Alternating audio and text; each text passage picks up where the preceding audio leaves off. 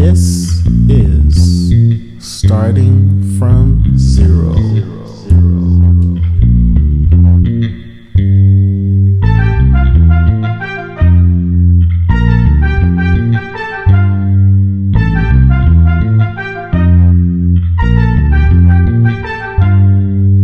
I'm working on a growth mindset. I was able to make connections that would help me along the way. Your role as the attorney is to make sure that the system is working the way that it is supposed to work.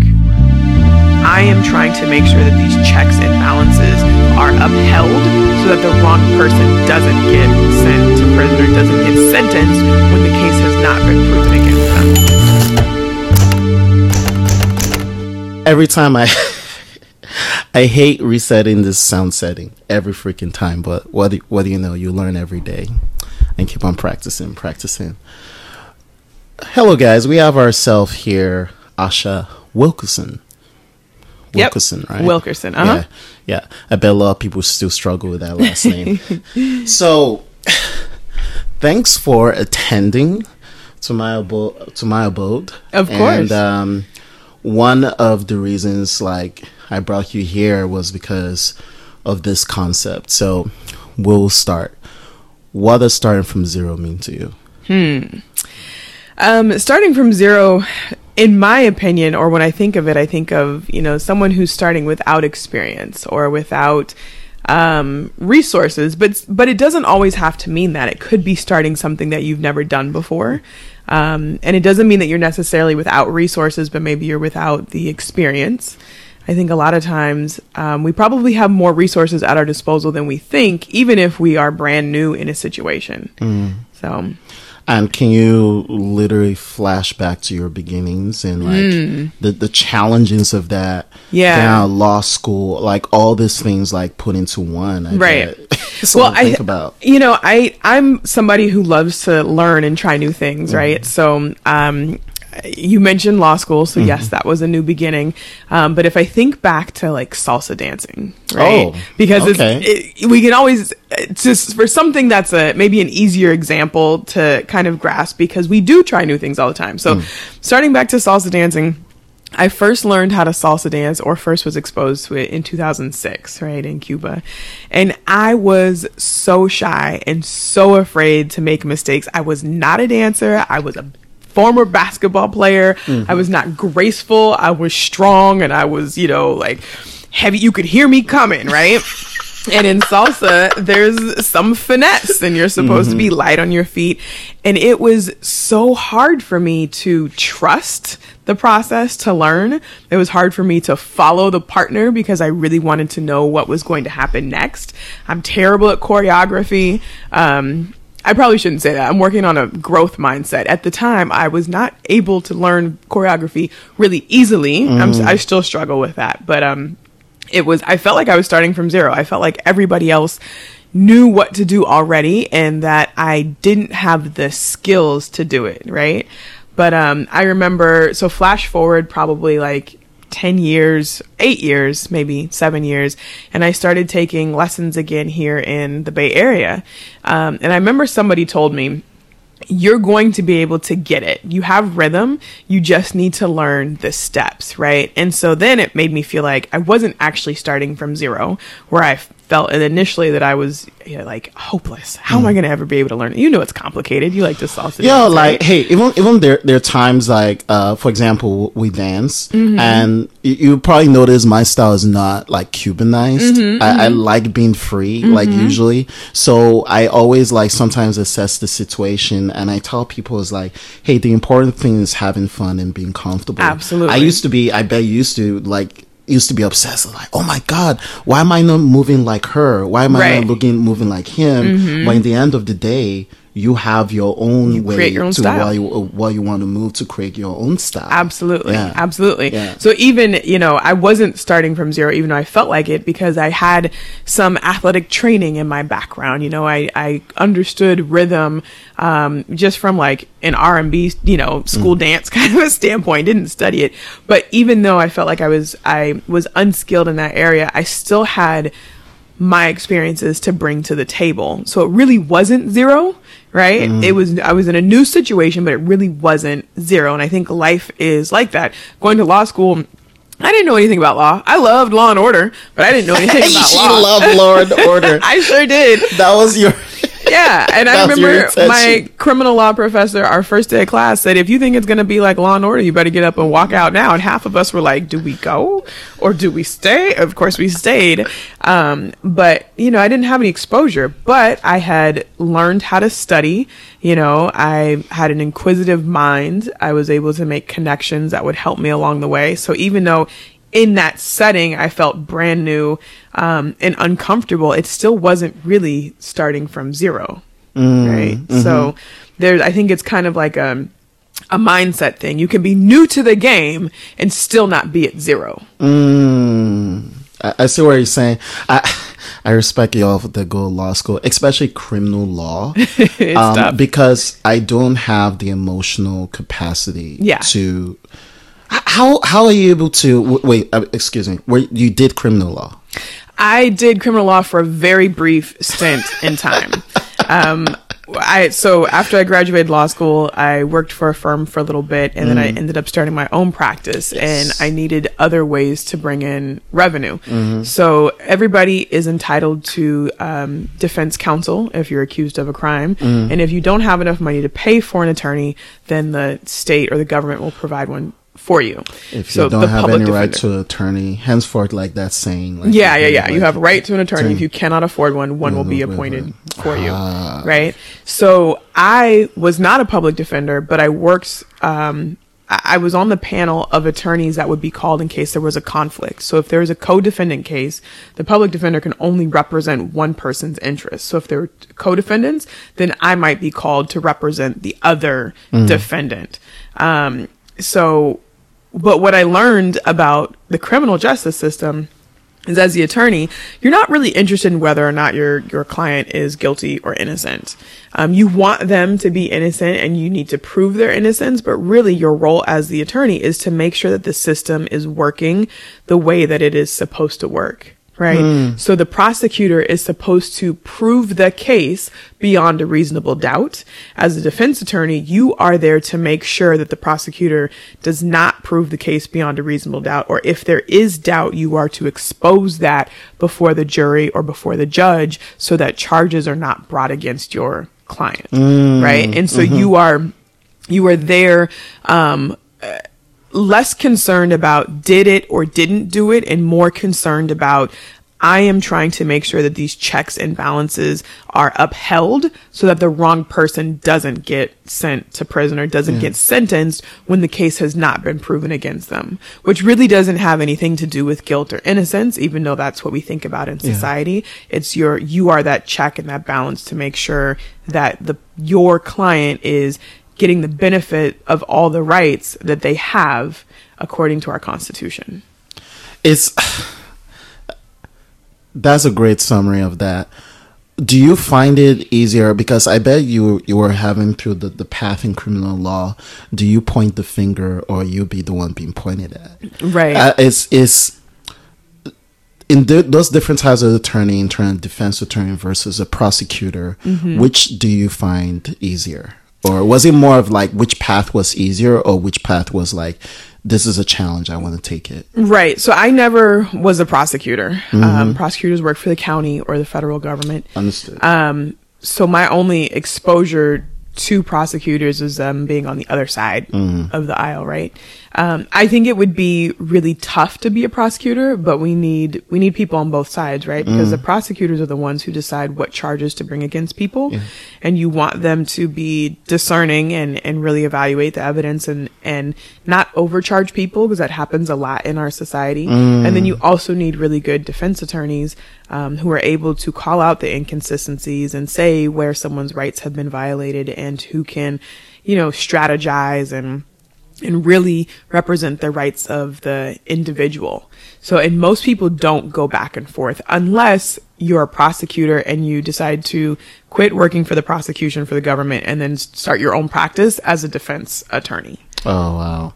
And But man, that must be hard. Like, were they clients that you chose you don't want to defend, especially after being the firm? So you, as a defense attorney, have the right to not defend the client. Is Right. that fine? Okay, good. good. Yes, as, Because as, a, as a private defense As attorney, a, you can see, choose I was about to say that there's a difference between being part of a firm and you been doing your own thing. Right. So I can assume I'm not just saying um, from a law and order fictional world. Like I can assume like some defense attorneys that were in the firm maybe had something like. All of a sudden, they had the firm had them defend someone like they didn't believe that you should def- defend. Mm-hmm. Right. Maybe they won the case, and all of a sudden, like fuck this, I want to do my own thing. Yeah. No, because I bet in terms of like what you upload in the law, the oath you take, Mm-hmm. and your conscience tend to fight a lot. So Right. that's probably. I, I assume that's what probably stresses a lot of defense attorneys to even start their own practice. Yeah, it could be. So my my extent as a criminal defense attorney was Mm. was very short, like maybe a year and a half, and it wasn't the bulk of my practice. The Mm-hmm. Yeah. bulk of my practice was um, employment law and then business law towards the end, and I still do um, business law. Um, but so again, when you're looking at making sure that the system is not violating your client's rights, it is easier to digest what ha- the acute what what the accusations are when you're not thinking just about guilt or innocence. Now, in reality, you get a feel for people. You get a feel for whether or not you think somebody did it. You know, you get a feel for people who are um, good people or not good people, and that makes you can make you uncomfortable.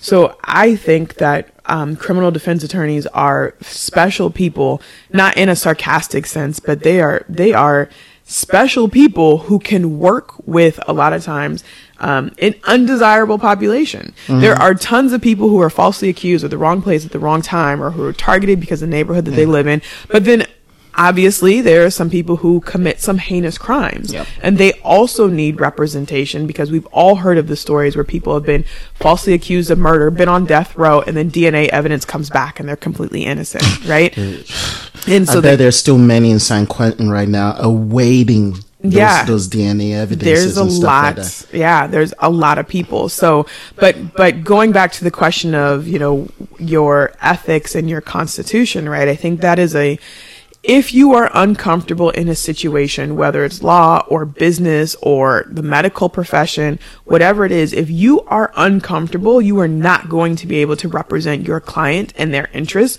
to the best of your ability right? You just, you can't. So that means if you have the ability to select your cases, you have to be careful about who you choose to represent in any, you know, area of life in business because if I like if you come into my um office now and say, "Hey Asha, I need help forming a, a corporation." And I go, "Okay, cool. What kind of corporation is it?" And you're like, mm, "It's a uh I don't know, like rabbit trafficking corporation." You know? something random. And I'm like, no, I love rabbits. I don't want them to be trafficked. I'm not going to be able to give you the advice that you need to build a good business because I'm going to be colored by, I don't want his rabbit trafficking corporation to be successful because I love rabbits and he's doing something against my personal constitution. Mm. So as attorneys, we have, you know, code of ethics and, and most people have their own sort of code of ethics that you would not be a case that I would take on because I can't give you my best, Oh, right? okay. And see. so that doesn't, I'm not legally obligated to take that, but I think that's important because even I find myself sometimes like I stopped litigation because I just was over it. But I, I, people would come in, they'd have a decent case and, um, you know, I would say, okay, I know that I'm capable of doing this, but then I just hated litigation. And so it was really hard to give my best time and attention because I To was so over the the process. process. Yep. Right. So now I'm like, okay, I'm taking a break from litigation because it's not fair to the people who are putting their trust in me for me to not be 100% excited about the case. Like I want to wake up and be ready to work on your case in the morning, not wake up and go, oh, I gotta do to go this. and then I gotta do that. The, the process and the the bureaucratic BS that you got to deal with. Yeah, know. and just the personal BS. Like I, you know, at some point I got to a point where I was like, I don't even want my phone to ring. I'm so over this. I don't want my phone to ring, and I knew it was time to take a break.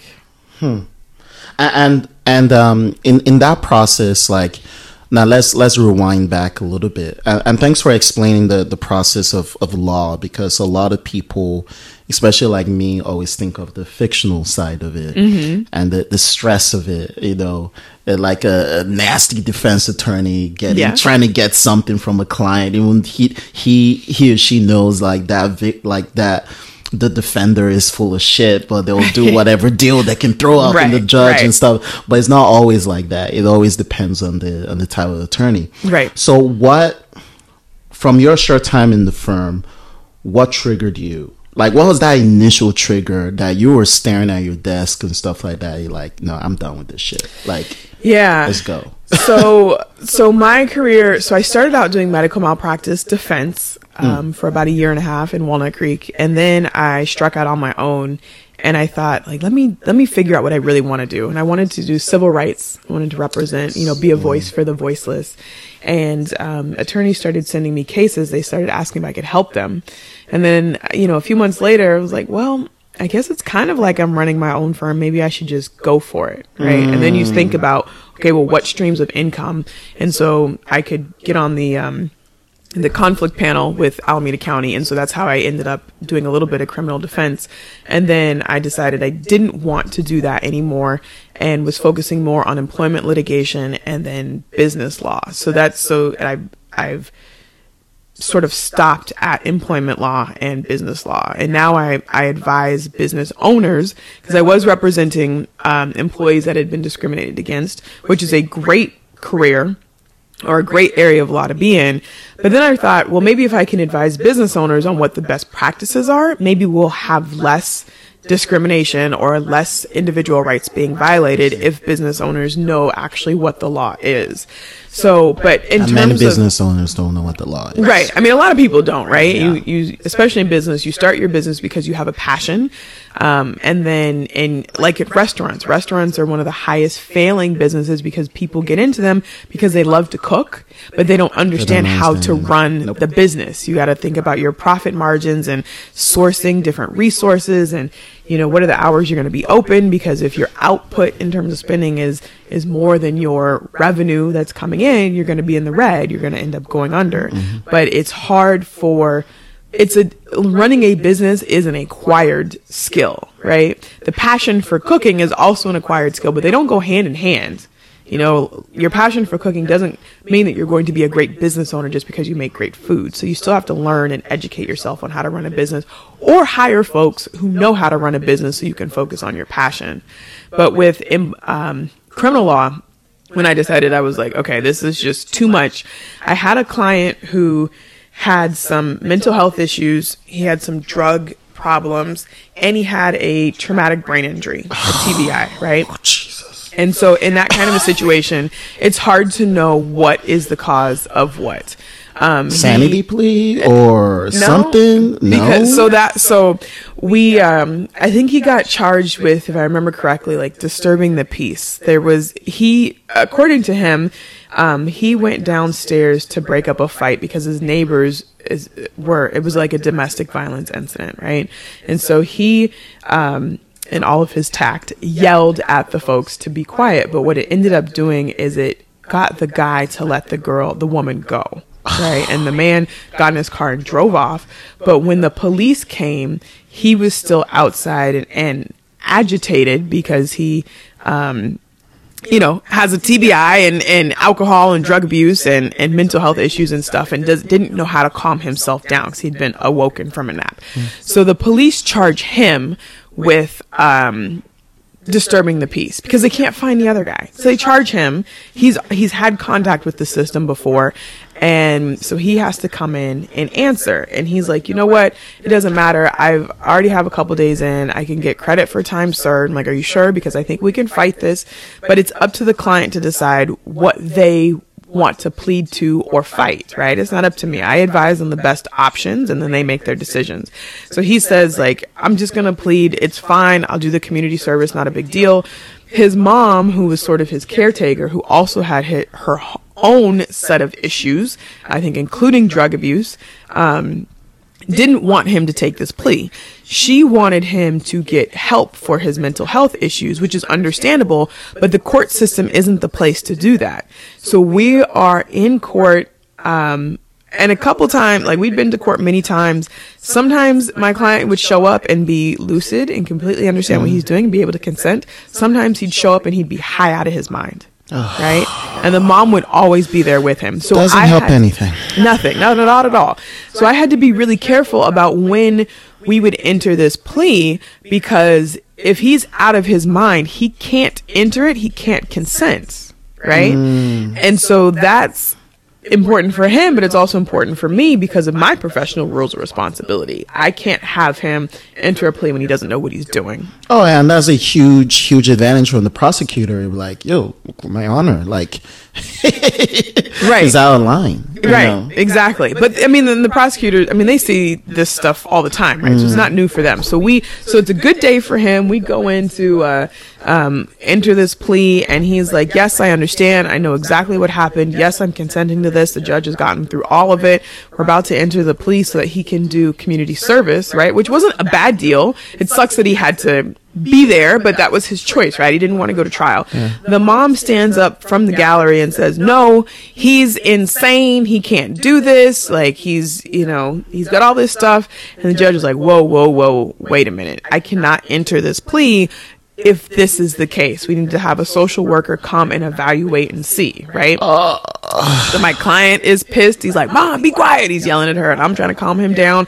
And I'm like, "Oh my god, am I gonna I'm not have?" in panic, but normally you need to be the calm one in that situation. Right, right. Man, that's challenging. and so you gotta save you gotta save face not even just save face i mean you have Mm-hmm. But to keep it together in front of the judge Mm-hmm. you have to clearly communicate you know and so we so we did not enter the plea that day then we're supposed to come back the next day to be evaluated by a social worker he comes back completely high completely high. No evaluation can take place at this time. Like, okay, we're gonna come back in a week, but I need you to be sober. Comes back, he gets evaluated, and the social worker's like, you know what? He's he's good. Like when he's not high, he completely understands what's going on.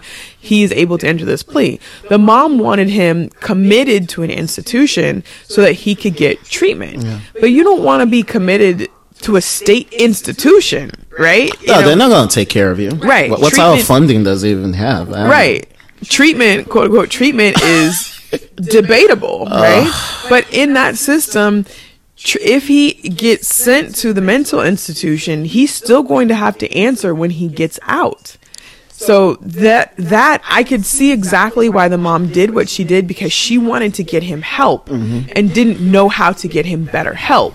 Right? And then you have so many people who are accused of crimes who really need mental health services, but they get put up in the court system because we don't have a society that really supports mental health services.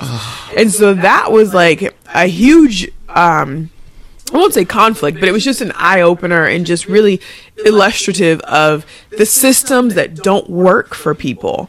And there was nothing that I could do other than play the role that I had in this system. And I wanted to get the guy help if he wanted to get help. The mom wanted to get him help, but it sucked that the alternative or the, the reality for him was to take another charge that could probably be disproven if he wanted to go to trial, but that would also require him to show up and be sober and he just Yeah, didn't want to fight it. wanna fight it. So I think at that point I was like, you know what? There should be a better way. And for me to be the best that I can be at this, I need to do it full time and I can't do it full time. Mm. You know, I, for a number of reasons, I didn't want to do it full time. I'm also such a bleeding heart that it would, like, I'm an empath, right? So it would just drain me emotionally. and and pause for a second because I feel that I haven't taken that whatever emotional test, but I, I've noticed like I feel a lot sometimes to, oh, me to a too. fault. Yeah. And- if you start crying, I'm crying right with you. Oh my god! So so tell me that. That's what I'm so so impressed with of some attorneys, are from criminal law, family law, whatever. How were you able was it just more of the sharpening the sword? Okay, I've seen this before. Mm-hmm. Um, I'm gonna turn my brain this way. Like, but still, you are who you are. How are you able to compart, get, like, compart? Yeah, yeah, to, to that. Yeah, it's hard to you know do.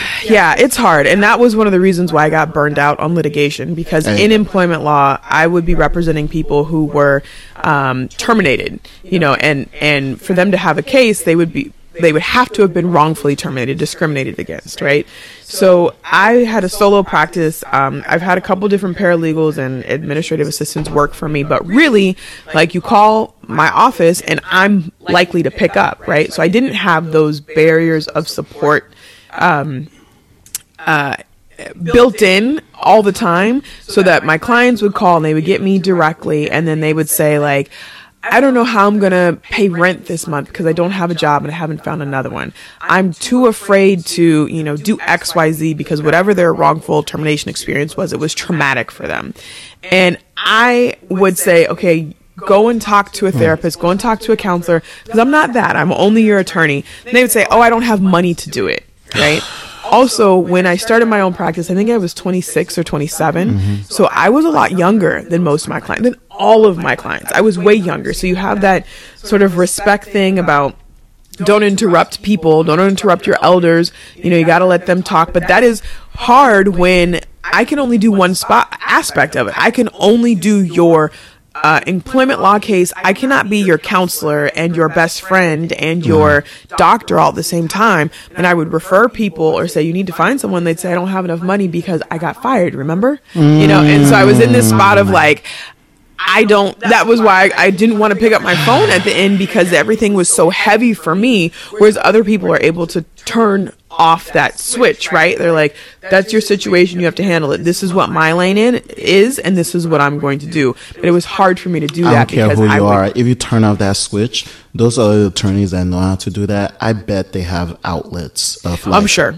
I'm sure, right? But I also, bet you have stories of your colleagues. right that- yeah. right and and with you know paralegals or people working in the office i can say you know hey um, paralegal handle this phone call see what they want tell them i will get back to them with a legal answer right so they can do kind of the phone Yeah. part of it and i can get back to the legal stuff but towards the end like three of my paralegals went off to law school so great for them but i was like dang it mm. now I gotta hire somebody else. But then I was like, all right, it's I just need a break from this because that that was a huge emotional toll on me, hmm. and I just I was I was tired of it. I was done.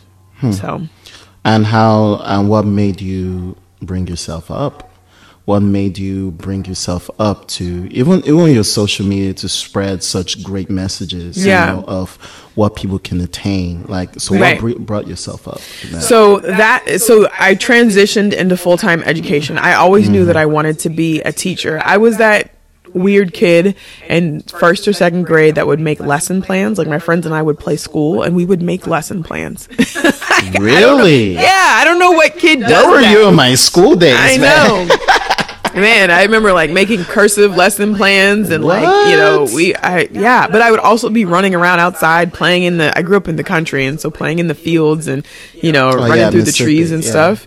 So, um uh, but so I always knew that education was was in my blood. My auntie was a teacher and then became an administrator, and my mom she never was a teacher, but she was a principal for most of my life growing up. So education is just there. I always wanted siblings, and I never got any siblings, um, you know, or younger siblings. I never got them, and so I just gravitated towards kids and and loved it. So my plan in college was to be a high school English teacher, and then I got exposed to law and sort of fell into law Ah, school. okay, I see. Which is funny to think about. You just fall into law. School who falls into law school? But that's how I feel like that's what You happens choose to me, right? To be in law school. You right but i got into it. i got exposure i got support and i ended up going to law school because i felt like at the time that was the greatest um, opportunity to affect change and to be useful. Not that teaching high school english is not useful. It is very much so but i felt like law school would open up more opportunities. So even in law school i went back to teaching. I taught street law to high school middle and high school students.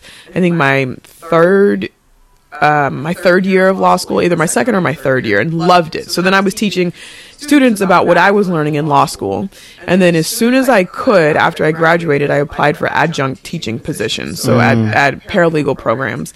Um, And so I was I started out teaching like computer technology, right? And in for paralegals, so how do you use these Okay, different yeah. software platforms and stuff, and then got into more substantive stuff like torts and litigation, um, and then had an opportunity. I applied to a couple full time positions, and one came up in Sacramento for a paralegal program.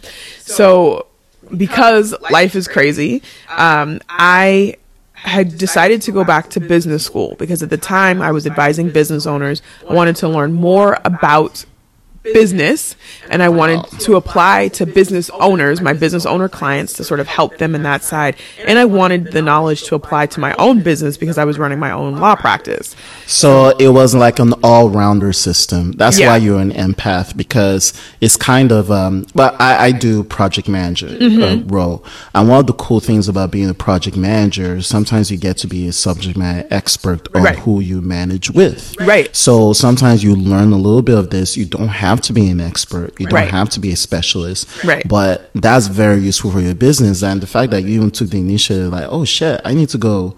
Like I, I need to study some business or Right. understand since I'm going to be defending these guys, then I need to understand some of the terminologies. Absolutely. Right. I felt like it would give me a, I could give better legal advice if I understood also how to run the business. Right. So I started, um, got through the first quarter. It was at Cal State East Bay, so they were on the quarter system at the time. And then I ended up getting a request for an interview for this full-time teaching position that I had completely forgotten that I applied for. So I was on my way to vacation and had the first video interview the day before I left. And at some point while on vacation for three weeks, I um, got a call back to come in and do the in-person interview. So the first day that I got back to California, the first full day, I had to drive up to Sacramento to do the mm-hmm. in-person interview. Left class early from because I was still in the MBA program. A couple days later, I hear that they want to hire me for the full-time position. I had just started the next quarter of school. The semester at, at the program I'd be teaching in was starting in like four days. I had four days What? to prepare. Yeah, to prepare four different classes. Right? Talk about like under the gun, overwhelmed, and just How did you arrange your syllabus or something? Oh my god!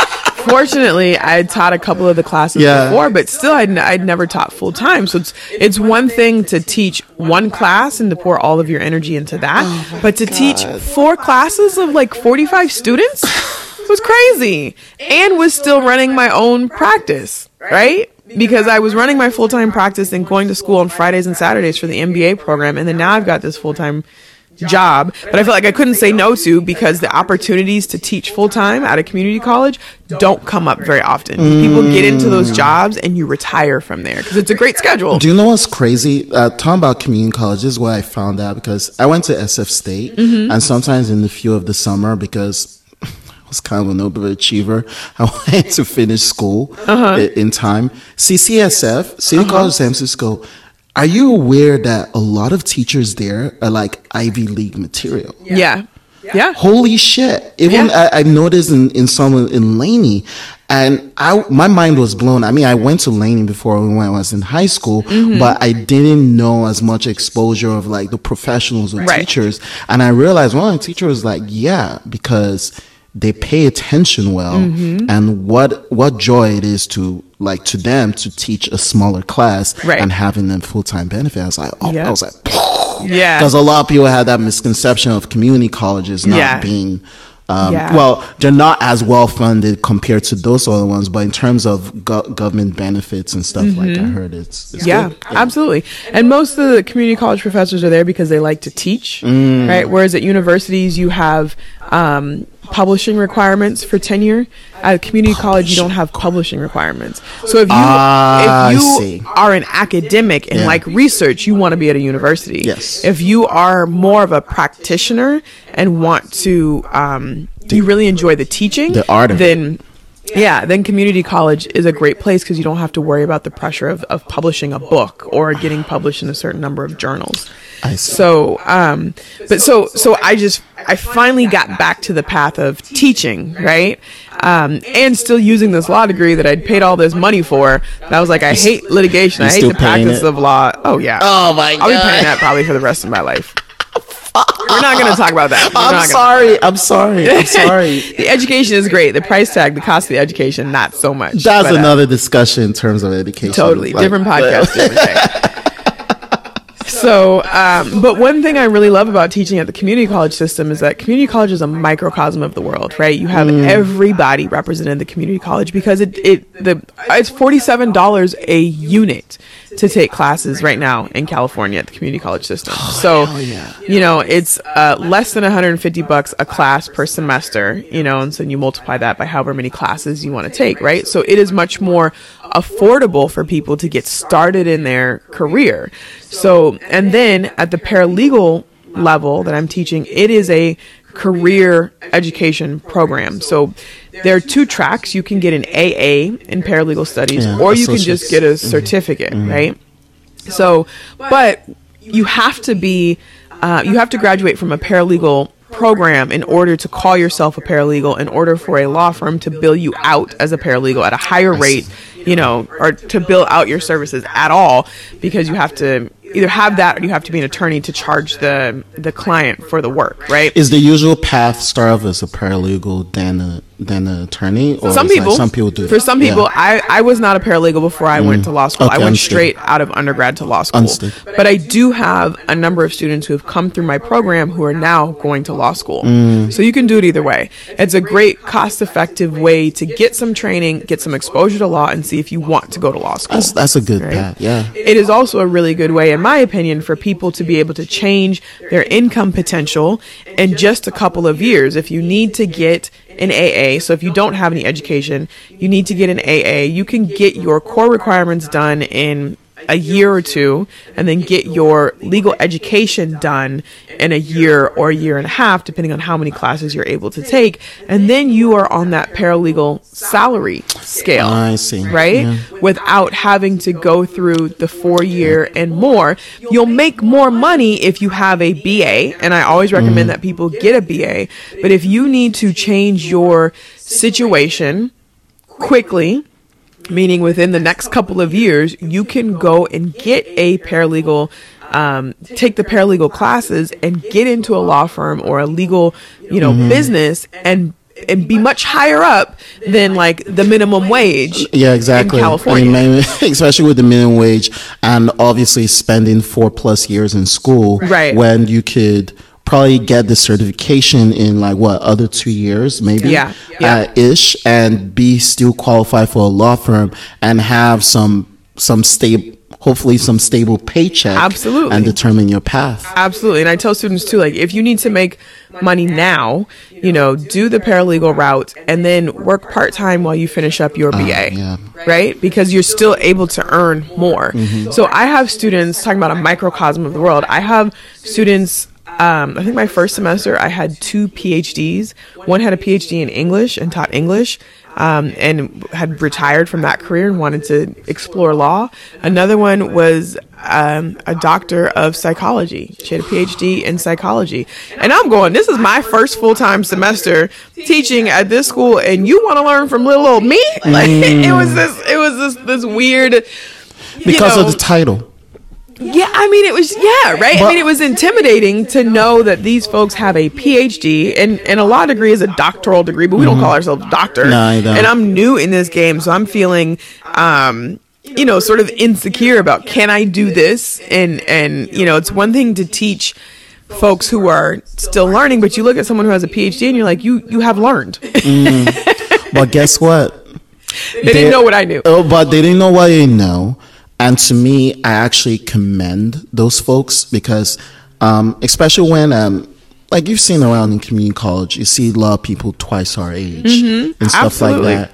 Some, some people that have like, okay, there's a saying, there's a saying, and there's an African adage that they say like, uh, with age comes wisdom. But I was like, no bullshit. With age comes experience. Yes. Either you're a wise, wise person or a foolish person. You Right. got experience. Right. So that PhD person and um, that PH, PhD psych- in psychology and PhD in, in um, English, Uh-huh. they are willing. I'm more impressed by those people who are willing to learn new Absolutely. things and not even think about their age. And like I've been in classes with, with, with folks like old enough to be my dad. Yeah. And sometimes I'm like, because I have this mentality, I was like, come on, you've you've learned, right? Yeah. But this guy, he told me, it's like, no.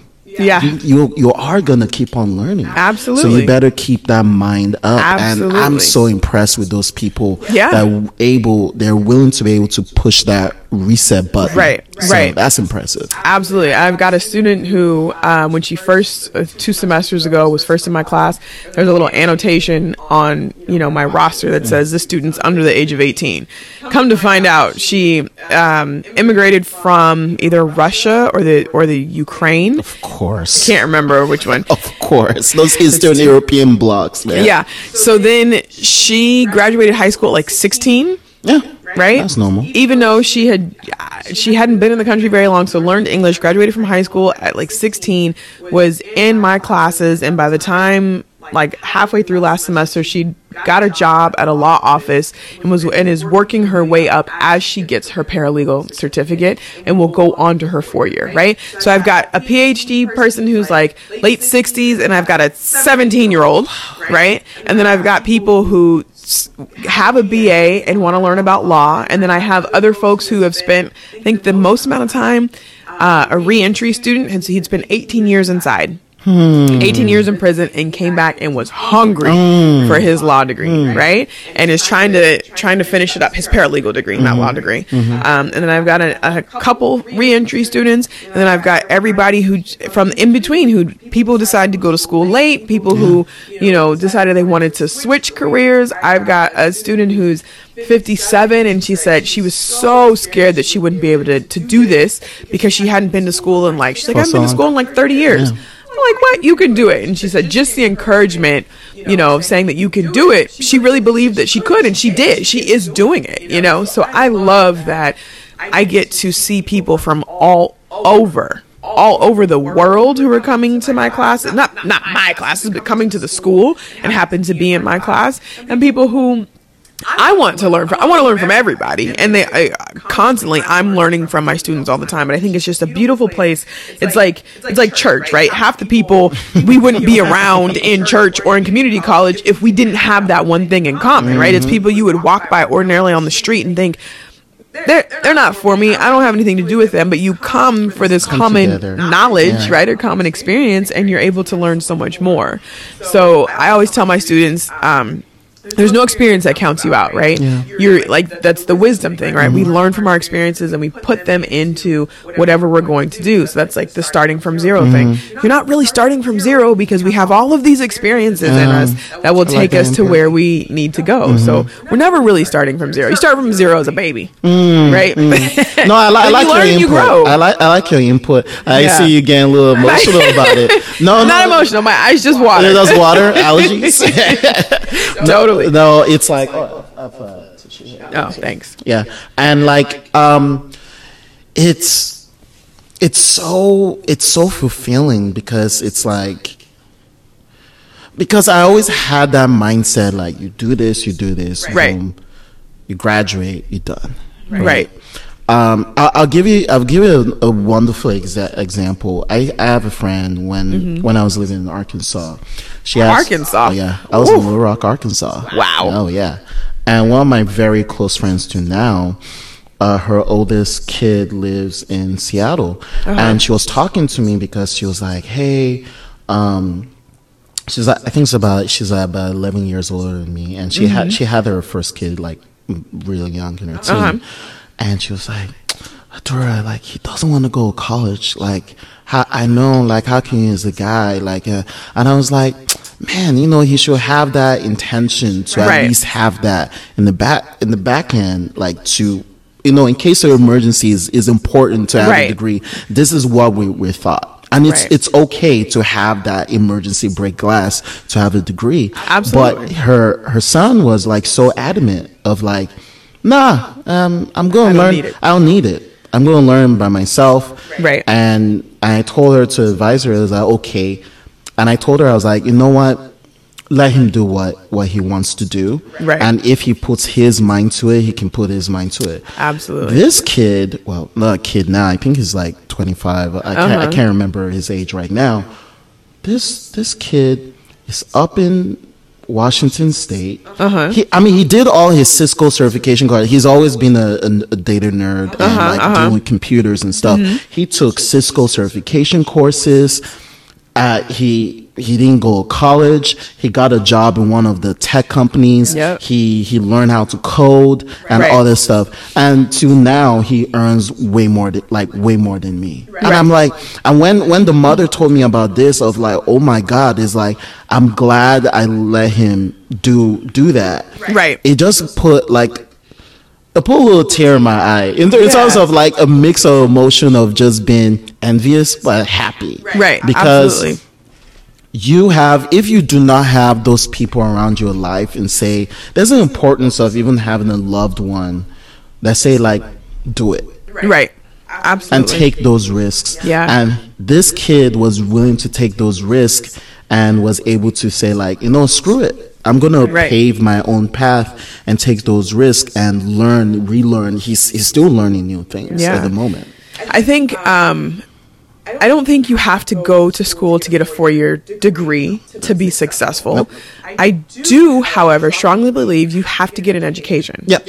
Right? 100%. So Yeah. whether that's just for you, so you can learn and understand the systems, um, but you have, I think you have to pick a career, Mm-hmm. you know, and it doesn't mean that you need to go to a four year school to get that career. You could do like, you know, the son in your example Yeah. did, right? He learned something on his own terms in his own way and created a career for himself. Mm. That's different than just saying school's not for me. Traditional school may not be, right? But I think in order to survive and to to thrive and to grow, we have to figure out what it is that we are going to do to earn a living yep right? Yep, yep. And there are many, many opportunities, which I think is also great at the community college level. They have all these career technical education programs, right? So if you really like cars or you really like welding, they have welding certificates. They have welding programs, super mechanical important. programs Yeah. that it gives you a skill to set you up for a career, you know, and you have to take some basic classes, you know, like math and English and Yeah. whatever, um, to be able to do that. But you can go and develop a skill that you like that doesn't force you to sit in a classroom in the traditional sense where you may not be as comfortable, right? But I think that there's especially with a lot of our like our younger kids right now thinking that school is so hard and school is not easy right. you're gonna it's you're gonna struggle whether you went to school or you didn't go to school right, even in my dream job because it's what i'm doing now really is my dream job it's still a sacrifice it's still a struggle. I live in oakland and i drive up to sacramento. You know i rent a room from somebody up there and i stay up there two nights and work three days and come back and i'm exhausted. But i love the There you job right? So even go. though i complain i'm like oh my god i'm so mm-hmm. tired all the mm-hmm. time i mm-hmm. wouldn't have it any other way because it beats what I was doing before Yeah. and and it is the dream job but it's not without sacrifice right I think we think in society that we're gonna have um if it's the right thing, it's going to be easy. It's not easy. It's a lot of work. I'm running a whole program and, and growing it and doing all these things. I got student complaints. I got professor complaints. I got to please the administration. I got to make sure that my classes are at the top. You know, I have approval from an outside body, the American Bar Association, I have to pay attention to. It is not easy but it is what I enjoy. It's what I love to do. So this this kind of misnomer that if you have got it right, if you're doing it right, you know, if you're mm. on the right path, it'll be easy. Like it's not easy. It's never easy. Oh my god! And you, you're as of now, you're toggling between teaching Yeah. and at the same time running your own firm, Well, your, your own I'm- business. At the. I'm not. So I stopped taking on new cases. Okay. Probably for like the past couple years. I still have a couple cases that I'm wrapping up. I'm getting ready to relaunch the law practice, Okay. but in the teaching capacity. So I'm launching courses where I'm teaching people how to form their own businesses.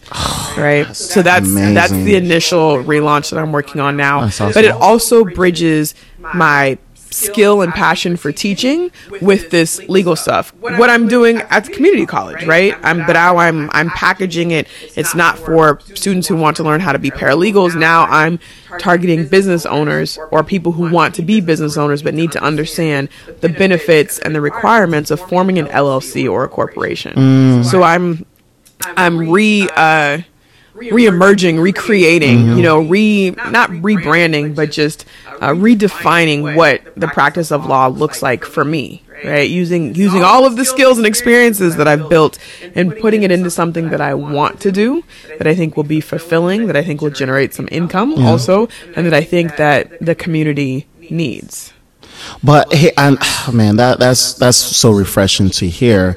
And you told me it's like even building your dreams is like you. It requires you sacrifice. Work. It requires yeah. work. Right. But it's fine because like I always think in that sense of like yes, it requires work, but at least that work. I rather get stressed in something I want, I love right. to do, than right. get something, than get stressed in something that I'm like, yeah, what's the point? And that's yeah. how a lot of people around like easily mo- lose motivation. Absolutely, yeah. absolutely. So I think when people are are thinking about like entrepreneurship, you know, people say all the time, "I want to start a business. I want to do this. I want to do that." What's your advice? First thing is usually like pick something you're passionate about. Yep. You know, some people are passionate about making money and they'll do whatever it is that it takes to make money. With, nothing wrong with that. Right. But most people in reality aren't that passionate about making money. No, right? And people want sort of a quick fix, and there is no quick fix. There is no quick fix. So, you know, figure something out that you would want to work towards, you know, and put all the work in that you that that you would be willing to put the work in that it'll take for you to get to where you want to go. Mm. Because these steps of building a business, year one looks different from year two, year two looks different from year three, but you have to start, you have to crawl before you can run, yeah. right? Or crawl before you can you have to crawl before you walk, walk before you run, run before you fly. Mm. And we look at all these businesses of people, especially in the tech industry, who have just taken off, but we don't study. They don't study how long it. Oh my god! Right. Or what they needed to yeah. do, right? And what it looked like year one. And so we think that if we're not making, you know. I don't know how many hundred thousand, hundreds of thousands of dollars of, of revenue the first year, then we failed, and that's not it it's a process right it's a process to get through school it's a process to learn your trade it's a process to learn how to run your business mm-hmm. um, and so I think it's important to have those mentors around us that can walk us through. This is what it looked like my first year. You know, your first year is going well. No, it's not where you want it to be, but that doesn't come yet. Mm. That comes in year three or year four. I mean, most businesses don't generate a profit right away. Uh, and I, I can imagine that that level of stress because yeah, it's no because like I, I go Crunchbase and I go Angel and I sometimes go in those those like researching those companies and I'm like right. always curious. Like right now I'm on the path right now that I am in this job at the moment. I have a roof over my head. It's a way of like, yes, in terms of convenience, it's in Oakland. But at the same time, I've been opening my mind of like, where will I work next that I'm passionate about right. that product. So I'm not more picky. It's kind of like yeah. right now is like money is not the motivation. And I researched in those companies and even the few interviews I've heard, I was like, and I noticed like in myself, I was like, oh my God, it's like, I really like their product. That's right. the key. And not a lot of people, um, get into that situation of liking the process of right. liking the product. Right. And it made, it kind of triggered this entrepreneur sense in me. Hopefully with, if I, if I get it, it's like, you gotta love your product, no matter gain or loss or profit or loss. And I feel that because you go in business school is like that I think the market is always so obsessed with mm-hmm. profit, with mm-hmm. that green arrow going mm-hmm. up. And they don't appreciate, they're not, I, I just feel frustrated of a lot of big companies out there.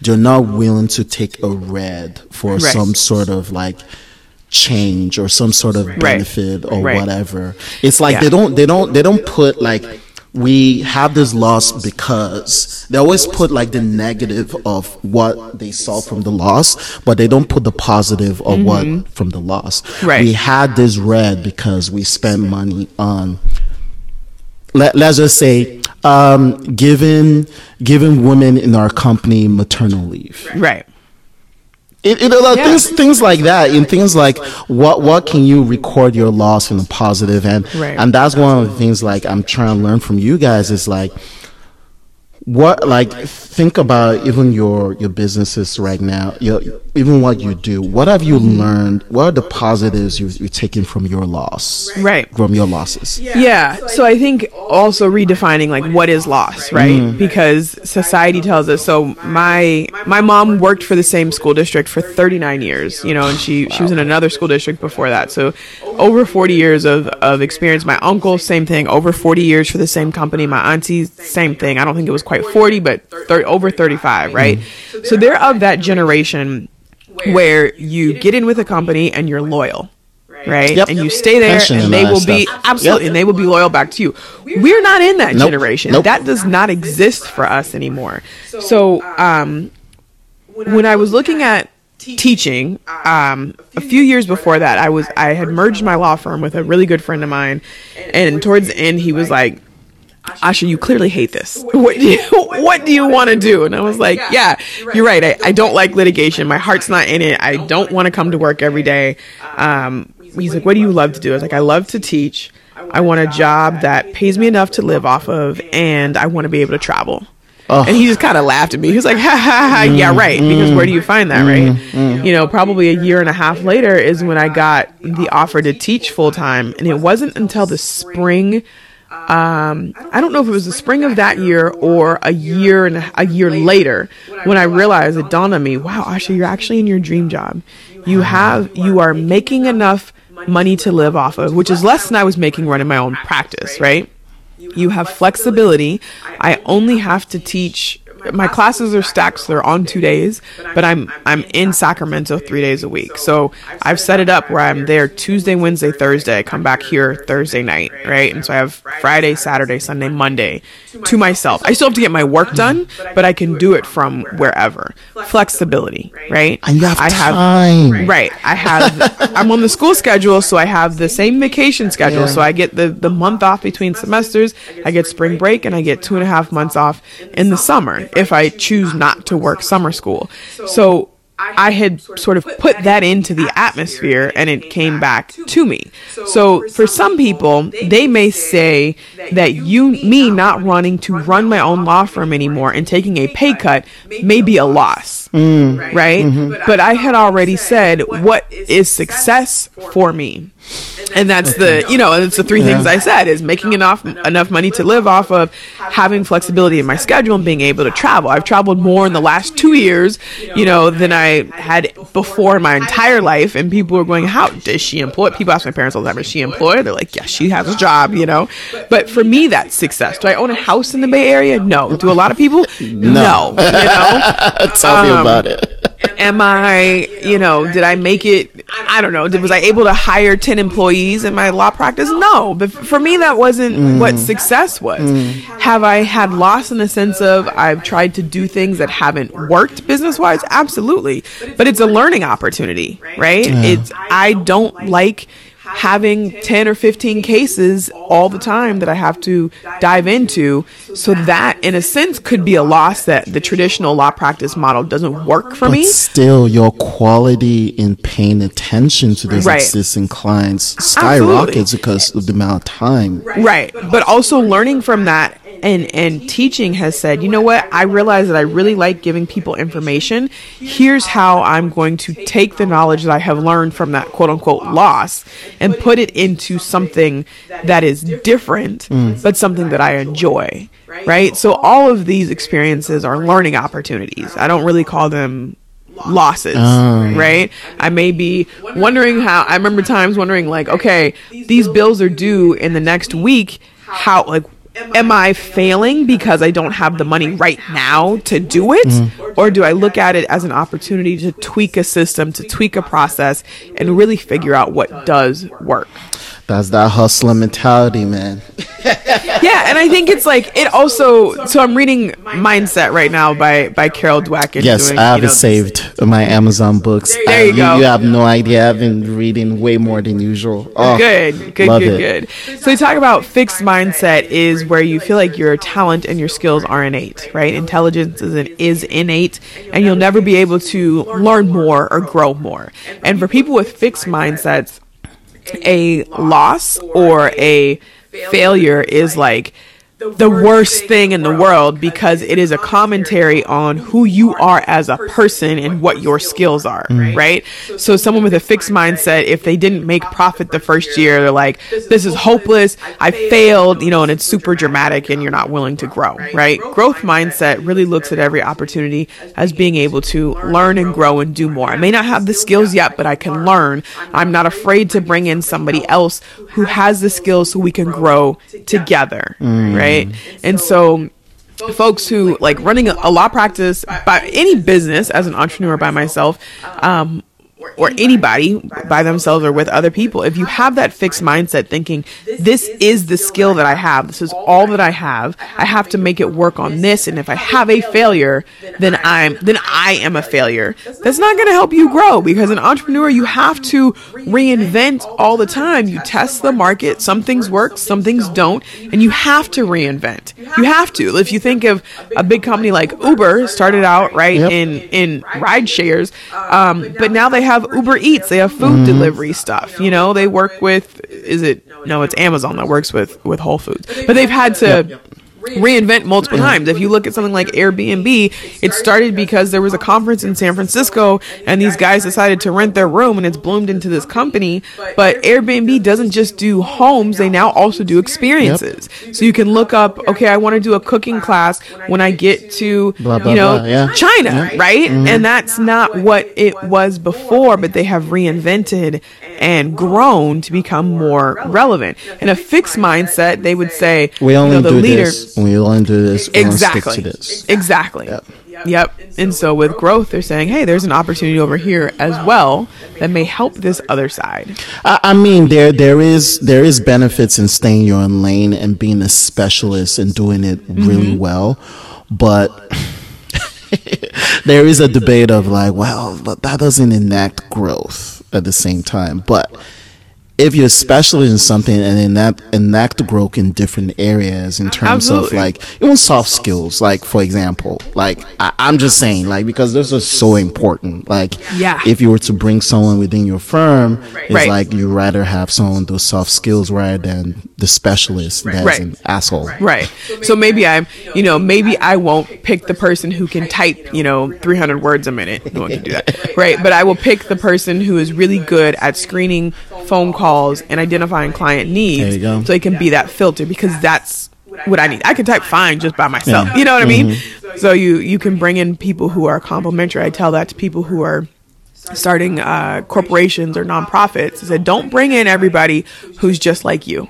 You know, don't partner in business with someone who is just like you. That's what you might gravitate towards. so towards. important. Right. So important. Not, I'm not the greatest with numbers. Like I want somebody who if I'm going to be in business with somebody, I want somebody who can balance me out. I have no problem talking to people and networking and stuff. I'm not good at sales. I want to bring in someone who's mm-hmm. better at sales that will help our company grow. It's not an affront to me. I'm not less of a person or less yeah, talented yep. at what I do because I don't have a skill in this area right? It's not. It's you kind of have to get out of your own way, right? It's not an affront towards me. It's okay. I want to grow. This I'm realistic about what I can and cannot do. I know that I can grow and do things, but if someone else, if Adura is great at project management, why would I sit here and beat my head against the wall and not hire Adora to manage this doggone projects? It doesn't make any sense. You know, you're wasting time. I know it's a good example, but it's it's amazing when people just lack that. Absolutely. Intu- but it's not about you. I mean, it is about, about, you, but it's not no, about no, you. No, no, it's not all about you, yo. yeah. Right. I sometimes meditate to myself of just like if, especially if you're trying to change something, you're trying to say it should be this, and right. it, and if you see it from a grand scale and just meditate to yourself, it's not about you. Yeah. Oh my God! right. And even even when we think that people have made it all by themselves, nobody nobody has. Hell no. You know, there's somebody who believed in you. There's someone who gave you a little business tip. There's somebody you know who said you could do it. There's you you pick up things from other people, right? Yeah. And so nobody really really makes it all by themselves. And in terms of that, no one makes it all by himself. How do you yourself? Because, and I bet one hundred percent, there you have some family members like they're naysayers, huge naysayers. I wouldn't say I wouldn't say huge naysayers, but so like I told you, my mom worked for Yeah. 39 years for the same Oh, school district yeah. in Portland, right? And so um, security for her is was working for the same company. Exactly. So when I was running my own business, my mom and I are super close. We talk every day. Mm. Um, and so I would and I process things out loud. So I'd be like, "Oh my god, I don't know how I'm going to do this," or "I don't," I, you know, I would complain, right? And it and it wasn't. It was me processing out loud. It drove her crazy because, especially because I'm her child, right? Yeah. And she's like, "Oh my God, is she okay? I just want her to be secure. I want her to retire. Like, what is what is she going to have if she's struggling, right? But she didn't have the entrepreneur experience, and she knew people who had had their own businesses, but she'd never witnessed someone go through the process of growing, right, in that realm. So I finally realized that I wasn't going to get that kind of support from my mom, right? I couldn't talk to her about what was what I was struggling with in business, even as my mother, because it would just stress her out, and she didn't know how to say, "You can do it, baby. Keep going," right? She'd be like, "Well, maybe you should get a job." You know? I'm like, I have a career, you know what I mean?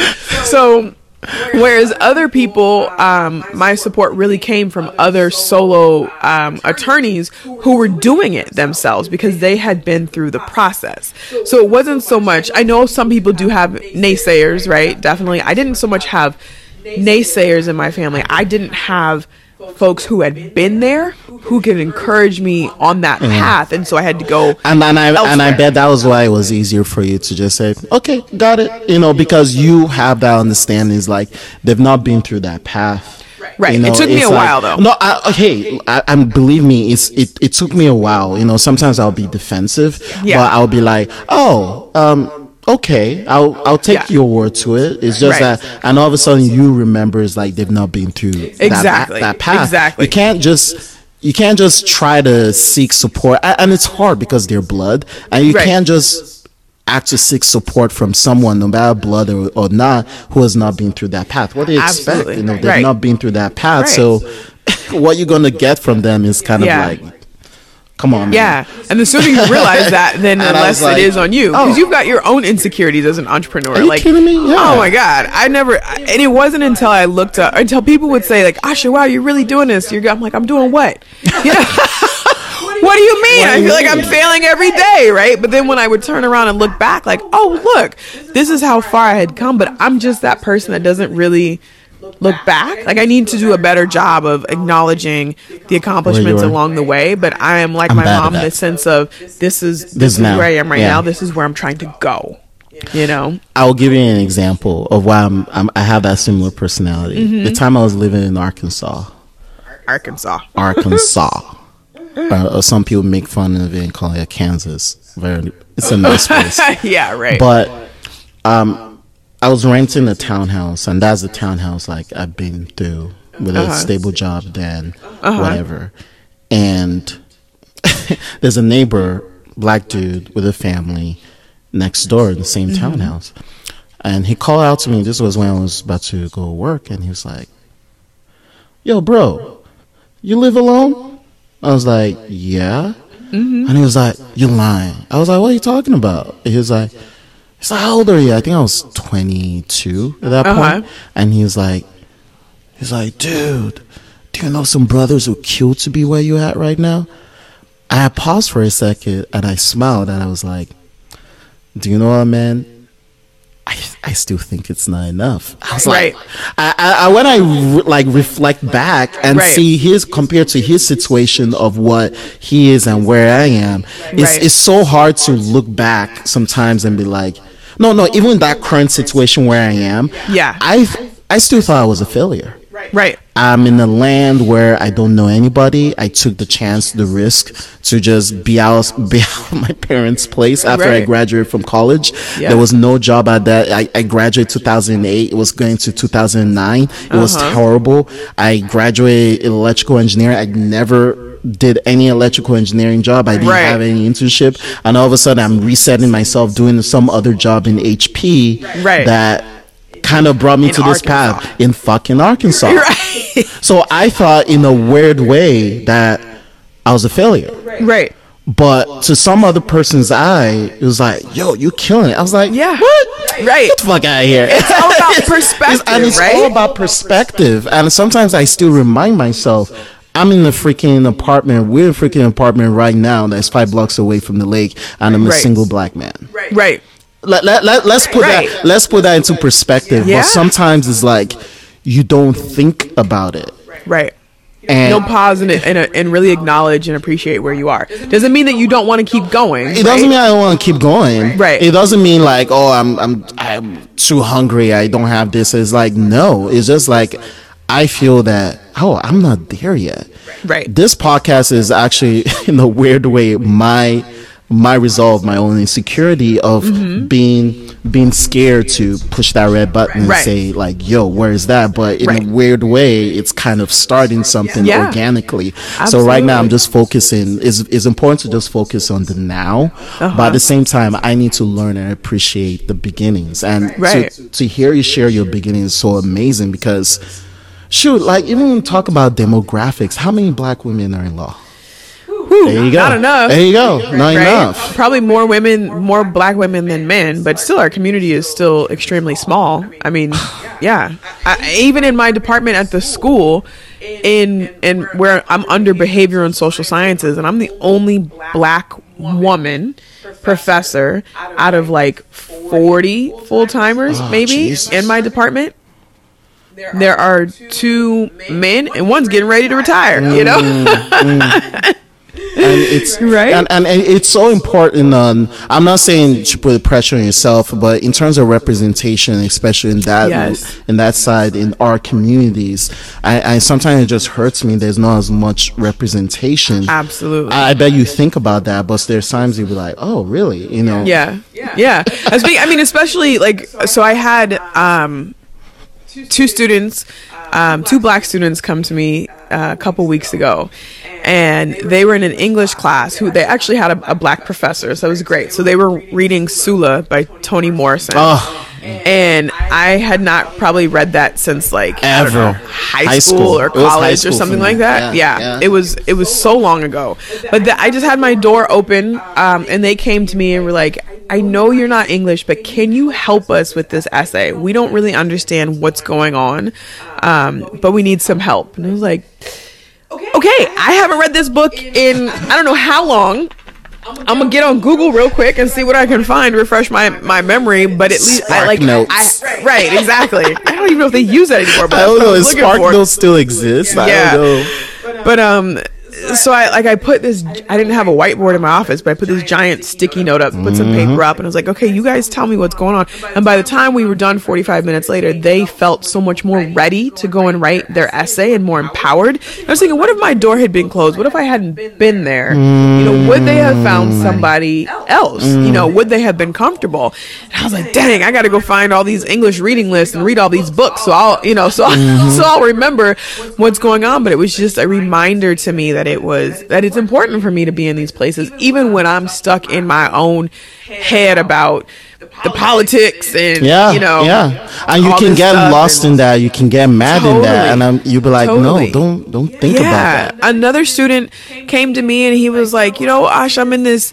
this biopsych class and the professor always gives examples of case studies, but he's like I feel like the examples that she gives of black people are always negative, you know, hmm. and the ones from of like white folks are are not always negative. And so every time she tells, uh, a, describes a case study, like I'm feeling some kind of way. Like, is that is it just me? I was like, no, it's not just you. If you feel something, then it's there. there.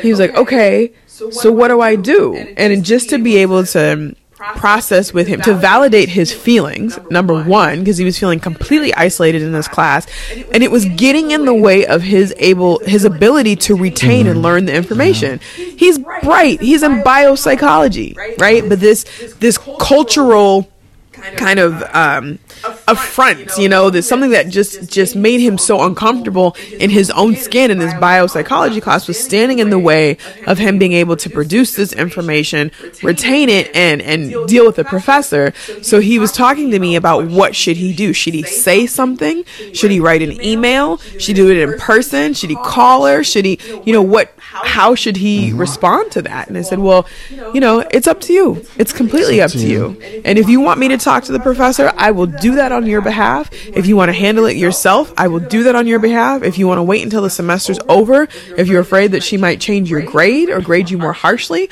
I will support you in that, whatever you want to do. But just to have somebody who looked like him, who understood, you know, and who wouldn't say, no, you're just being sensitive right away. So he could have that space to process it was so important for him. And the fact that you give him that flexibility of the Yeah. paths that he wants to do, it's kind of like, eh, you know, I bet if you went to someone else, you'd be like, no, like, that's Right. bullshit. You should, you Right. should, you should write something up.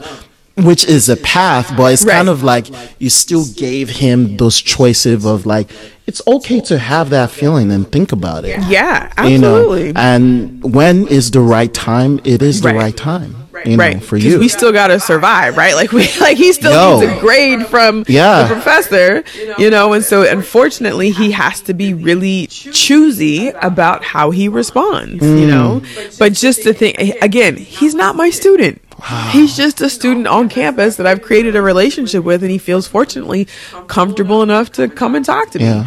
You know, another student too. Not, I'm not his professor, but he's like, "Hey, I want to do this thing in music and arts." I'm like, "I don't really know much about music and arts, but I will be your club advisor if you want to, and I'll work with you through this and awesome. and give you some support in whatever skills I have in the area, which are not very many, Mm-hmm. you know, to help you out." He's like, "Oh, okay, good." And now he started his own club. So if we're not in these places, you know, people just have our students have less resources, you know.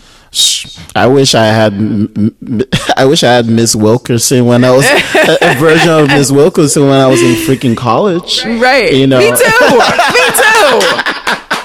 Shoot, where was I when I was in Like- school, like, right? yeah, sometimes it's like it, it put a smile on my face. You see, we're growing older, and you see all these kids like with this now available counseling resources. It's like, God Right. Damn! If only I knew. Right. If only I knew, I would have like signed up for scholarships and like you know all this Yeah. information All and all stuff. the different paths you can take. It's Right. like, but no, I, I'm glad you you're there in that sphere to to be to make yourself even available.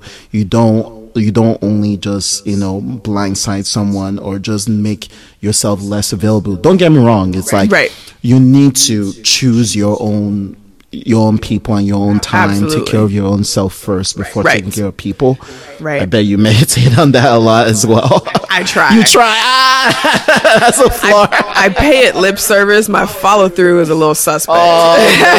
hey, but it's it's it's fine you know you, you, sometimes you, you can't help it and you know, sometimes you can you can uh, burn burn out right. but what an interesting path and one of the things I, i've seen in your in your social media like what made you so upfront in presenting lost stories especially what you you're dealing with right now and mm-hmm. sharing with people how, how did how that- did that how i say how did that come into fruition Yeah. and building So a following about being upfront, I decided in high school. So in high school, I was the only black girl woman in my graduating class. Right. Well it's portland right It was Portland. It was also a private school. oh okay Um, and there it was very clearly defined the popular kids and the unpopular kids, right? And I did not drink alcohol until I was in law school. I think like I'd had a sip, but I, I didn't drink. And part of it was, um, one, I wasn't old enough to, which doesn't stop anybody. But two, I'm the type of person that doesn't want to do what everybody else is doing just because they're doing it. So I don't have an iPhone. Shock and all. I don't have an iPhone, right? I love Apple products. I don't have an iPhone. Don't like them. I judge people with the green text. right, right, exactly. So I decided in high school I was going to be me no matter what. Like I wasn't going to try and fit in with the crowd and be someone that I wasn't because what kind of life is that? It's just uncomfortable and you're always putting on airs, right? And so once you get comfortable saying, this is just me, this is how I am, it doesn't mean that you can't be refined and you don't grow and you don't change and, you know, adapt, but really being true to myself. So that happened way back in high school. Doesn't mean that I always got it right, but that was where it, where it started. Um, on social media, I am just myself, you know, that it's just my voice. But it's funny because, you know, you're talking about it and other people will tell me about it, but half the time I'm like, nobody wants to hear this. nobody, nobody cares. Like, you know, it's funny because the pictures of yourself get way more likes. I'm tired of putting my face out there. I don't want another Asha, picture of myself You're at all. fine. Stop it. I don't I don't want it. I just don't want it, right? I am 100% fine facilitating a conversation and, you know, like being the MC of something, but I don't need it to be all about me. Even like my birthday party, that I threw a big birthday party, I was constantly thinking about how would everybody have the most fun, right? And that's where I enjoy kind of that facilitation. So Great um, birthday party, by the way. Thank you. Yeah. It was pretty fantastic. um, so I guess just what's out there is just a reflection of me. You know, it is it is not uh, not trying to sell the dream story, right? It is just a reflection of me. And interestingly, um, I had eaten something a couple weeks ago, maybe about a month ago, and I had this huge breakout on my face, and my Oh, skin is still recovering. But I'd I'd had like these two. Um, Lumps. Yeah, bumps on my like on the side of my chin, and I'd put some stuff on it that made it worse, right? And so, um, you know, we we say to people all the time, like, be comfortable in your own skin. It doesn't matter what you look like. You're still beautiful. You're still loved. You know, you don't have to think about that. And I needed to record some video talking about like our expungement workshop in Sacramento and something else, right? And I was like, am I really gonna do this? Am I gonna sit here with this like welt on my on my face, right? Nor am I gonna not do it because I'm afraid of what people look like? And I said, Asha, if you were telling people it doesn't matter what you look like, be comfortable in your own skin, you have to also be comfortable in your own skin. So I got on that bad boy chin all to the front, like this is what it is. You know, I didn't call it out, but I was like, who cares? Who cares if I have this ugly thing on my face? It's gonna go away, you know, and and I'm not going to to pretend to be something that I'm not. I was telling my friend that story, and she said she really needed to hear it because her social media is super curated to the like To look good every time. yeah, I mean, she's got like 20,000, 25,000 followers Oh, or something like that that have all grown organically. Um, she's in sort of like fashion and stuff. Okay, and she said, you know, I really needed to hear that because I try and make everything perfect, you know? Mm-hmm. And so far it's worked for her, but there's also a hesitancy or there's so much production about putting something on there. I'll post after I'm working out, sweating, there's stuff on respect my that. face. I'm like, it is what it is, you know? Not everyone's gonna like it, but I don't have the energy um, or the interest in being anybody other than Me. me. So what you see is what you get. You can always unfollow. don't like you, don't like what I say. But like one of the things I, I, I recorded an introduction to this podcast. I had an Uh-huh. introduction episode with just me. This was like around January. And I, I was thinking, I was like, oh my God, how can I please this audience, please this Right. audience? Or, and I was like, hold on a second. This is all about me. In a weird way, it's selfish. It's fine. I have every Right. to be selfish. This is me Yeah. this is a lesson for me. I'm going to put it out there. So you guys take it or leave it. Right. You know, because if you don't have that mindset of saying like, I'm doing this for me Right. and whoever can, can, whatever, whoever can absorb, that's so Right. important. Right. And to even have that discipline, that simple mindset is so hard for some people. It is hard. I'll give you an example. I'm a dude. You know, sometimes I will follow like models, like um, of like nice super uh, Instagram models, right? Right. But one of the models I follow is like, yeah, you know, you like what she does and stuff. All of a sudden, she just said, "Fuck it." She didn't even put any makeup and whatever. And all of a sudden, I was way more attracted because I was like, "Oh wow!" Because Yeah. The you authenticity. you all usually in that in that um, platform to say okay this is the face i'm putting and all of a sudden to just have the notions like yo this is me without the makeup or Right. whatever Right. And that kind of thought me I was like oh yeah be fucking authentic in your own self Right. it's like don't always um, I mean, yeah, sometimes you shouldn't overshare and stuff like that, but you shouldn't sometimes just post on the positive parts of your life. Right. But understand that, look, you're human. I even have the negative side of my of, of my life too. Right. And I'm so proud of people like public figures. Like sometimes, like they post their worst. Sometimes, Right. even when it's time, when did they even have to do it or not. you know? Right, right. Yeah, because it's not all roses.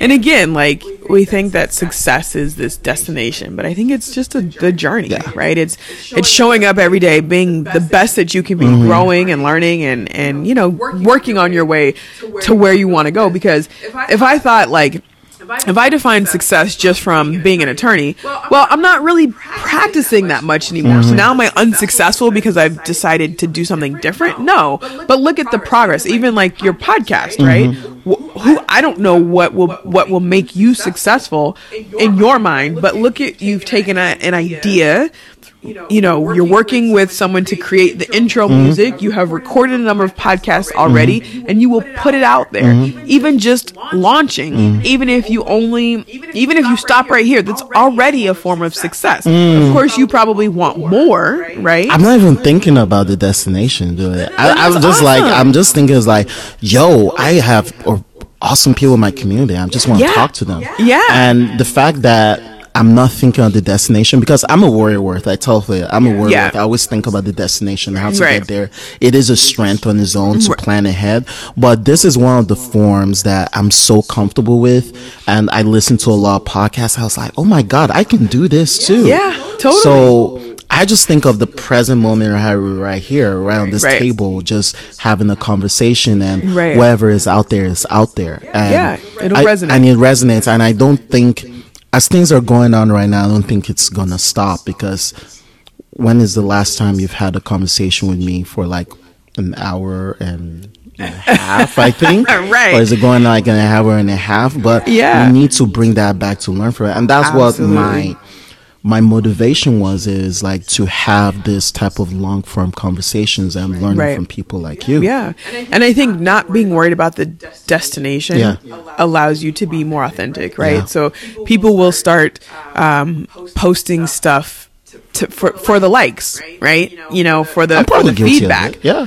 Yeah, I mean, we. I think we all have done it to some point, Mm-hmm. right? But what happens to some folks is you start posting stuff or showing stuff just to get the response, and before you know it, you are so far away from what you wanted initially, Mm. right? That can definitely happen. Mm-hmm. Um, and then you wake up and you're like, "What? What am I? What am I doing? you forget your think- your mission, your scope in it. like, Exactly. But. I think we do it all the time with career, right? Oh my God. Have Nigerian family and education is super important, right? Oh my God, don't get me started. Don't get me yeah. started. I mean, my parents, my mom is not Nigerian, but she has some expectations, Mm-hmm. right? And and there's the um you know the the value system that doesn't isn't always your value system right and how do you do your thing being true and authentic Mm-hmm. to yourself while sort of filtering the noise and the influence that comes from those who are closest to us Mm. who want the best for us and they know how to get it in the way that they did it but that not, might not be No.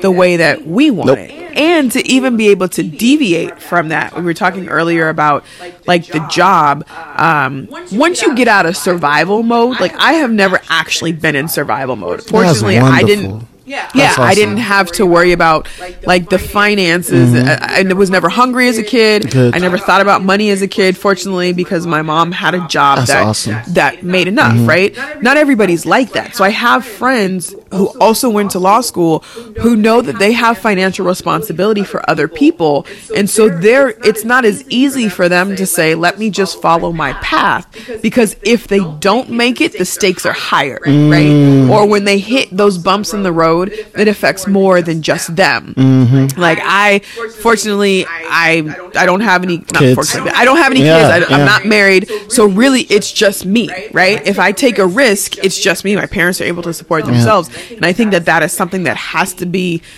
taken into consideration but i don't think that that should stop people from following what they want to do it just means that it may need to be a little bit more planned I'm more calculated. Right. Like even even um oh man, that this this is like especially even single parents that Yeah. we know. especially single Oh my god! Like we, we have few folks we know in the community. Uh-huh. Um, example Nikita. uh-huh What? I, I'm like, and sometimes I'm like, how the fuck do you do it? Like she she she has her own Pilates business. Yep. She she teaches um she teaches ballet to kids in in Richmond. And Yep. she I was like, hold hold on a second. Right. And it's kind of in her in her mindset is like she is still hustling. I, I was Yeah. like since what since I've known her, she she hustles and hustles. Right. And to be able to create the time and be a mother, and I'm like, oh my god! Like you, you, you see examples like that, you're like, oh shit, I have no complaints. Yeah. yeah. I have no and- complaints. And, she loves what she does. She and I don't think loves she would it. have it any other way. And I bet that because she loves what she does, she's able to spend more kind of quality time Yeah. with her child. You know, because when you are, I mean, I've I see it all the time when people who are unhappy at with whatever they're doing, even if it's bringing in money, it affects those around you. Like I was just Mm. um, with my mom's friend's son, right? He's got um, two kids and a wife. And he works in a school district and he's in special education. He was just talking about the budget and stuff and how they're cutting the budget and they're the every year the school's trying to implement some new program. It doesn't give the teachers enough training to learn how to do it. You're working with special ed kids, kids that have behavioral issues or learning disabilities and things like that. It is a tough job. They're already underpaid. He is so frustrated and so miserable right now because of the stuff that is happening at work. He's bringing in money to support the family, but he's just not who he was even three months ago because this thing, this emotional drain in his career is affecting him and it's affecting how he interacts with other people. Mm-hmm. You know? And so it's not just about the money. There has in my opinion, there has to be some element of enjoyment and of of quality, but I do understand that if you are so focused on getting just money on the table to support your family, you don't have as much um, leeway or cushion to just try and figure out your path. But I do encourage you to figure out how to get there and make a plan to do it because it'll make you will enjoy yourself more and you will enjoy the other and have a things that have partner that supports that. Well, if if you have that partner that supports that at the same time, because we are always, even our parents' generation, were always on that mindset of, not to their fault, of like you kind of. They feel like we kind of owe them something Yeah. Oh, for yeah. like sacrifice so much. Oh yeah, oh, that's the biggest. That's guilt the trip. biggest guilt trip. And you be like, okay, you know, it's like you sacrifice so much and stuff, but in the end of the day, it's like they need to learn like we don't owe them anything Right. in in, Yeah. in in a way. I, I, I, I it's it's kind of like. Because even in my culture, there's always this weird thin line. I always say there's a this is a weird thin line between selfishness and self worth. Yeah. yeah. And I've actually, Yeah. I've, an- I've actually, um, as I've been growing older, I'm not scared to be called selfish because of Yeah. like, in each and every one per- person has to follow my own path. But I told my dad now is like, hey dad, I'm actually doing a podcast. He's like, what is podcast? Why, why are you even, why are you even freaking wasting your time? You're supposed Right. to even be going to get your MBA and you're Right. wasting your But time. But let it blow up.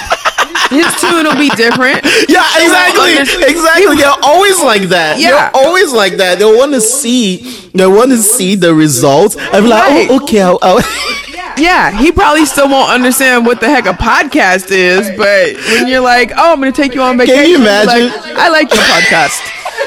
I just see the benefit. I, I have an example. Uh, Kamaru Usman is a is a UFC fighter. He's a Uh-huh. Nigerian dude from Houston, and. Um, and, and, and it's funny because it's like we raised that culture. It's like, why is he a, a cage fighter? I was like, I can imagine his his dad or mom's like, ah, why are you a cage? You're wasting your time, and you're going there to entertain people like a, like.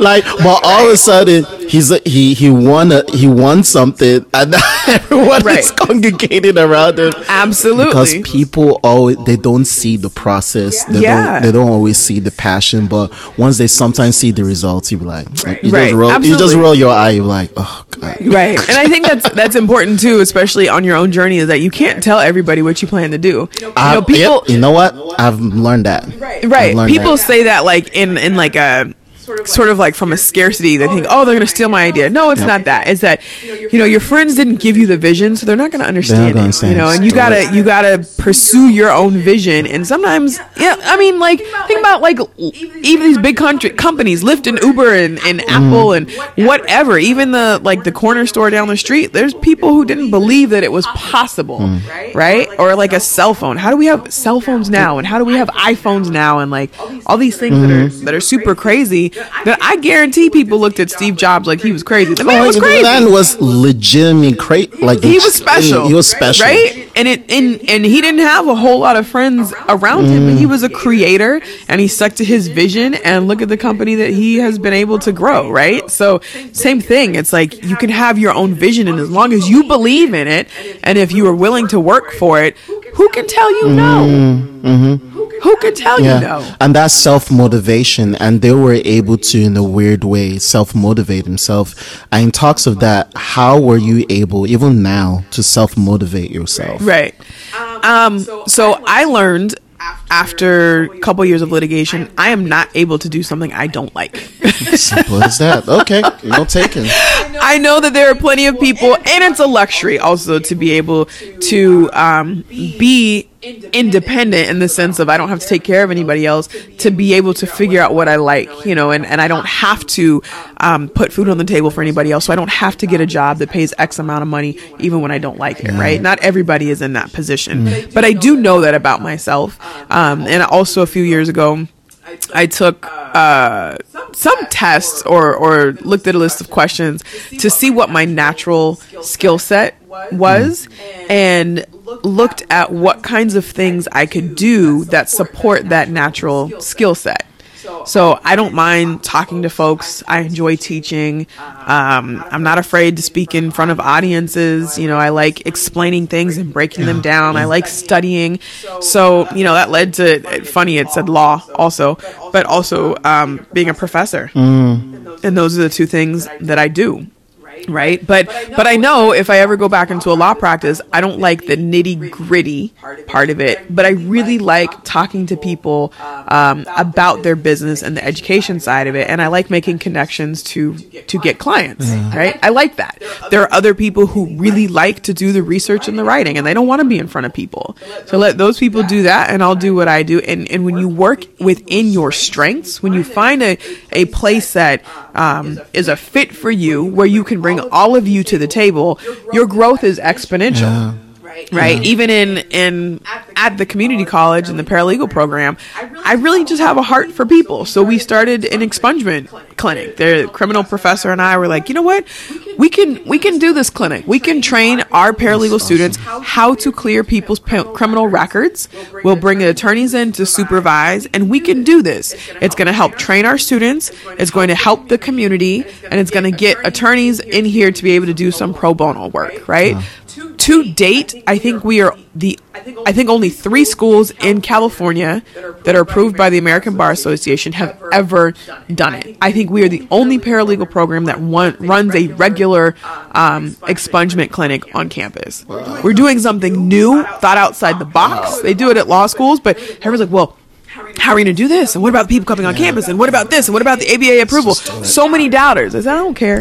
I don't care. Mm-hmm. This is my goal. I'm going to figure out how to make it happen. Right. And I believed in it. And now it's like, you know, I'm making everybody look good at the school because we got a little article in NPR. We've been, you know, on the local news, on the radio awesome. stations and stuff. Then that's not why we did it, but people questioned the vision beforehand and I didn't listen to them. I said, I'm going to work with the folks who believe in the vision and we'll see what happens. Yeah. You know? I always, I'm like, I always, I'm the type of person that always congregate to that person that a lot of folks talk that person's thought that person's vision was BS. right. Right.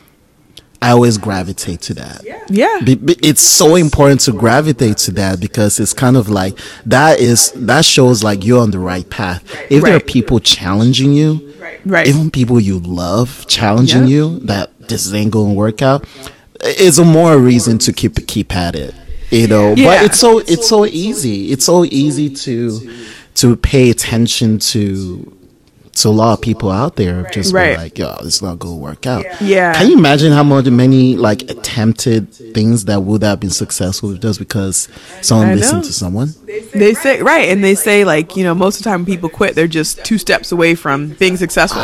Now I don't know how they measure that. I, I know, I know, but I'm, I don't know if it's two steps. I think I think it might be a flight of stairs. I don't But think it- it's two steps, but, But I get the I get the point. Right, but it sounds. I mean, it, it sounds Yeah. good, right? And it and it makes sense because I can see like even you're talking about social media. I'm like I'm so over posting on social media. Like I'm so over this, right? Or even the class Mm-hmm. that I'm launching now. It's only been a week, I think, since I've been sort of advertising and not not advertising very hard, and it hasn't gotten the response that I hope. And I'm like, oh, this is just pointless. And I know, logically I know it's not, not. you know, and I know that people need it because they still call me and ask me Mm-hmm. for this information. Um, but I haven't gotten it in front of the right people yet. And there's that that dip where you question yourself and question is it worth it? And now that I'm able to name what that is, that lull, that that, Yeah. that dip in the Yeah. process, I can tell myself this is what it is. Just keep going.